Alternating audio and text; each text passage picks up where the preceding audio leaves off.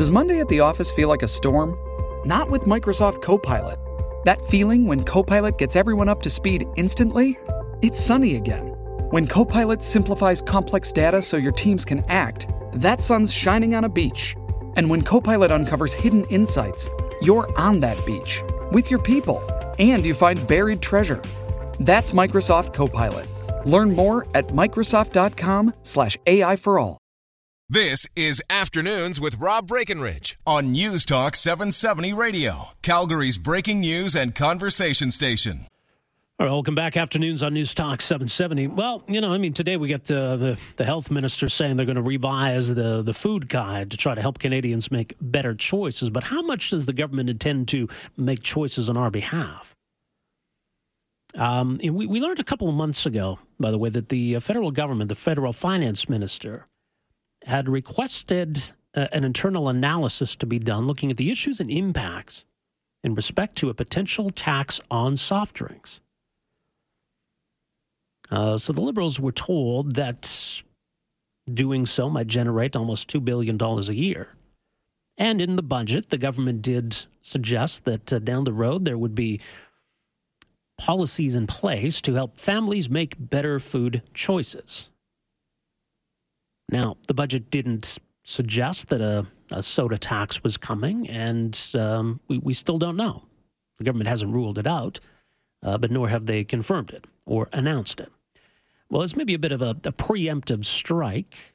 Uh, the group Students for Liberty uh, is holding uh, an event uh, here in Calgary tomorrow to protest the proposed soda tax and other government intervention in our lives. Uh, joining us on the line is um, David Clement, who is director of North American programs of the group Student for Liberty. And uh, you can find out more at nannystate.ca. Um, appreciate you joining us here, David. Yeah, thank you very much for having me on the show. All right. Well, tell us a bit more about the uh, the event here in Calgary tomorrow. Then. Yeah. So what we're doing is uh, we're looking to kind of mock uh, or make fun of uh, what we call lifestyle regulations or nanny state regulations. And so these are uh, rules and regulations that essentially try to tell adults uh, how to live. They infantilize adults, and they ultimately end up treating adults like children. So um, in light of, of some of the more recent uh, aspects of, of kind of nanny statism, whether that's soft drink taxes or uh, proposed graphic warnings on alcohol or plain packaging. Um, we've decided to to show consumers what a store would look like if we let government get away with overtaxing, overregulating, or straight up banning everything that it didn't like. And that's what our nanny state store is tomorrow. Uh, it's a it's a glimpse into maybe what the future could look like if uh, if we weren't concerned citizens, if we didn't say anything, and we just let government kind of sweep everything under the rug. Okay. Now you did something similar in Toronto just recently, right? Absolutely. Yeah. All right. Yeah, we sure did. Okay. Well, and and what are you suggesting that that kind of the world might look like?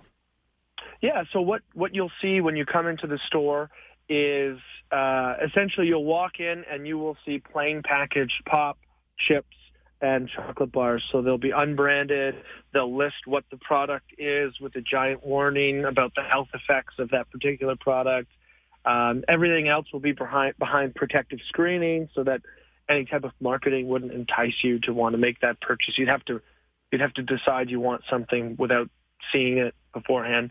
Um, so it's it's going to give uh, consumers um, that kind of visual of what it looks like in an unbranded world um, where kind of government goes through these extreme measures to try to curb certain behaviors.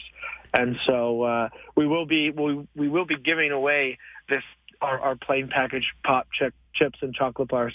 So I do encourage anyone listening to uh, to come on down if they if they want a snack midday uh, and enjoy enjoy a, a treat like a responsible adult. Right. Well, and, and I think proponents of a soda tax would argue we're not trying to ban anything, uh, and sure. people are still free to make their choices, but just to, to put a cost on something that does have a cost to society, they say, much like we do with tobacco, especially alcohol yep. to a certain extent. Uh, it, why is it different as, as you see it as applies to sugar? Well, I mean, if we look, there's, there's a, the first opposition to to propose policies like this is that it really does infantilize adults. because for the most part, I mean, the, I think the latest figures show that the caloric intake from soft drinks is less than 5%, so less than 5% of your daily intake of calories is soft drinks. So first off, it's paternalistic and infantilizing. Um, realistically, it's going after a product that people don't consume en masse and an industry that's already changing its ways to fit consumer wants and needs, which is smaller sizes, lower calories, all of that stuff.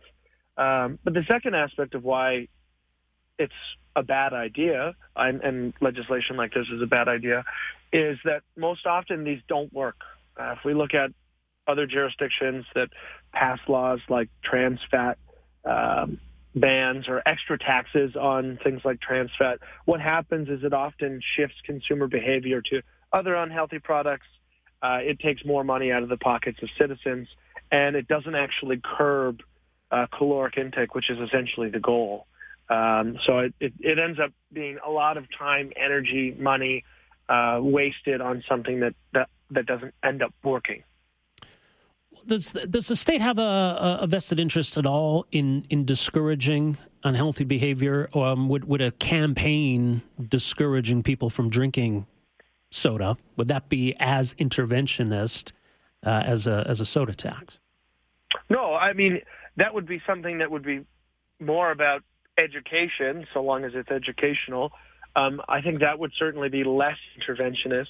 It, it, still would be a little bit on the engineering side, but I mean, if we're comparing um, adding a burdensome tax that's going to have ripple effects through the economy and um, and, really penalize ordinary people who consume these products responsibly at the expense of the minority who don't consume them responsibly. Uh, I think the the alternative that you've just proposed is certainly more attractive. I don't know if I necessarily um, would want to see the government spending money on on a, on a program like that, but that would certainly be less intrusive than uh, than adding additional taxes or limiting branding or things like that. All right. So the event uh, goes tomorrow morning. I think it's between nine and three, right? Correct. Yep. All right. And where can people find the the Nanny State store? It is 100 Fourth Avenue Southwest, Unit 304. So on the third floor of that building, and uh, we'll have signs that, that point people that way. But yeah, 100 Fourth Avenue Southwest uh, in Calgary. All right. Well, that goes tomorrow. More at uh, nannystate.ca. Uh, David, uh, thanks so much for joining us. We appreciate it. Thank you. Thank you so much for having me on. All right. There you go. David Clement, uh, Director of North American Programs of the group Students for Liberty. And you can find out more about their Nanny State campaign, as mentioned, at nannystate.ca. So they're going to be uh, right downtown tomorrow, uh, 104th Ave, as in 100, comma, 4th Ave Southwest uh, on the third floor between uh, 9 and 3 tomorrow. Uh, so they argue that these interventions are essentially nanny state policies, making decisions for consenting adults on behalf of those adults. You know, they point to taxes on soda, graphic labels on alcohol, advertising bans, plain cigarette packaging, et cetera, et cetera. I say every at every turn, government is trying to regulate what we can buy, sell, consume, eat, smoke, vape, drink, gamble, and much more.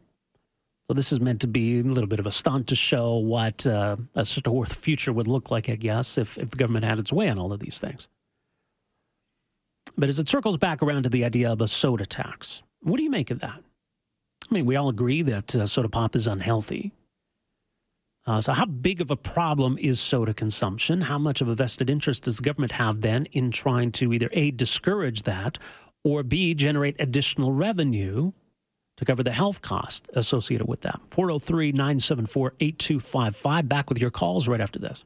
Afternoons with Rob Breckenridge, starting at 1230 on News Talk 770 Calgary.